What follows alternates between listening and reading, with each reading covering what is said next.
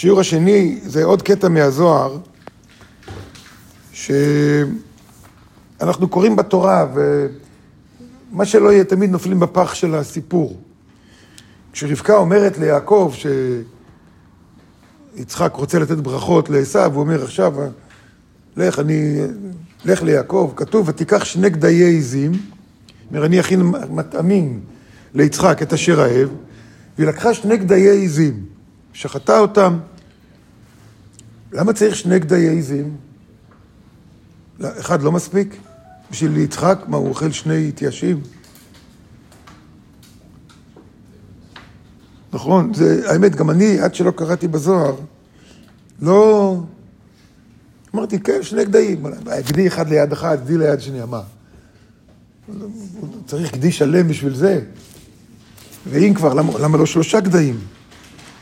אז הזוהר אומר בסעיף קכ"ח, אותו זמן ערב פסח היה.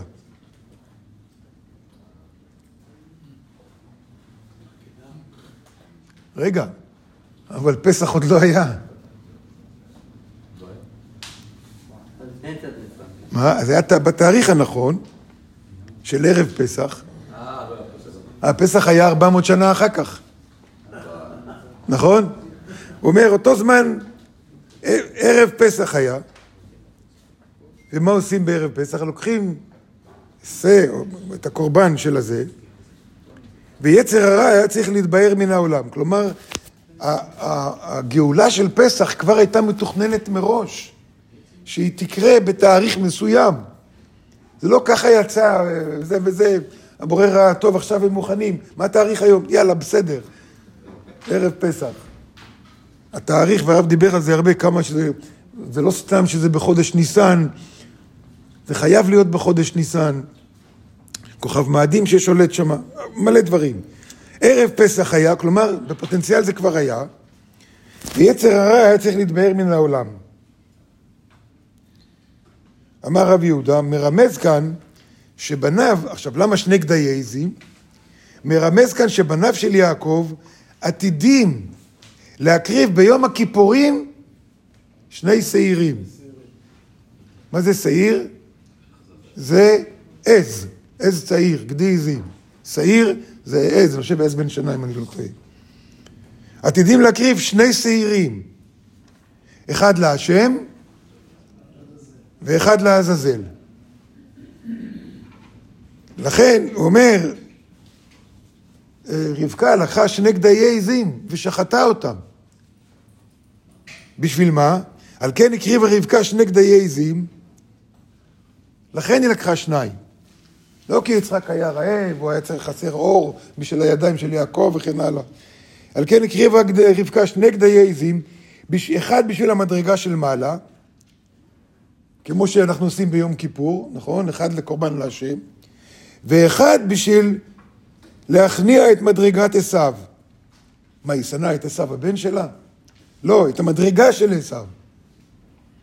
את מה שעשיו מייצג, לא את הבן שלה. את מדרגת עשיו שלא ישלוט על יעקב. זה כל מה שהיא רצתה.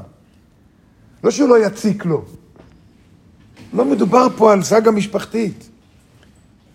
תארו לכם, אמא צריכה עכשיו לבחור בין הבן הזה לבן הזה, איך אפשר בכלל? לא. מדברת על מדרגת עשיו שלא ישלוט על יעקב, כלומר, שבסיכומו של דבר, שבסיכומו של דבר, מה שלא יהיה, הכוח שנקרא עשיו לא ישלוט על הכוח שנקרא יעקב. גם בדורות אחרי ודורות אחרי, עד עולם, עד לנצחיות. ועל כן היו שני גדיי עזים. ומשניהם טעם יצחק ואכל, משניהם. למה? פה אנחנו רואים איך כמו שאברהם אבינו ירד למצרים, היה לו בעיה עם האישה שהמלך מצרים פרעה לקח אותה, וזה, כל זה הוא עשה כדי לזרוע זרעים בשביל יציאת מצרים אז.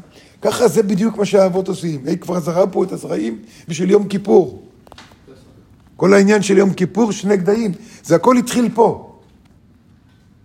400 שנה לפני שניתנה התורה, 300 שנה לפני שניתנה התורה. ולכן יצחק אכל מזה, משניהם. למה?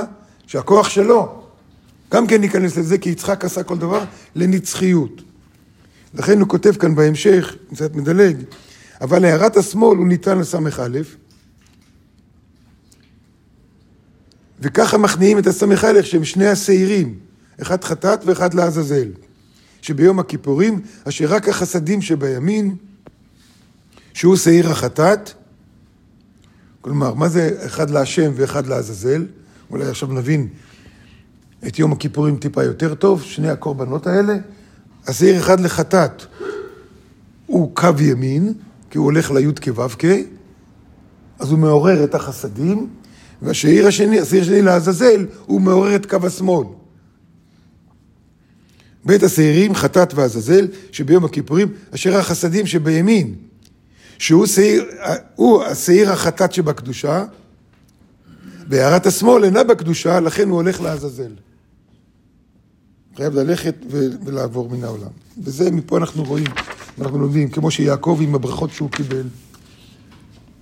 הוא כמו, פתח תוכנית חיסרון, תוכנית אהבות, זה מה שהם עשו.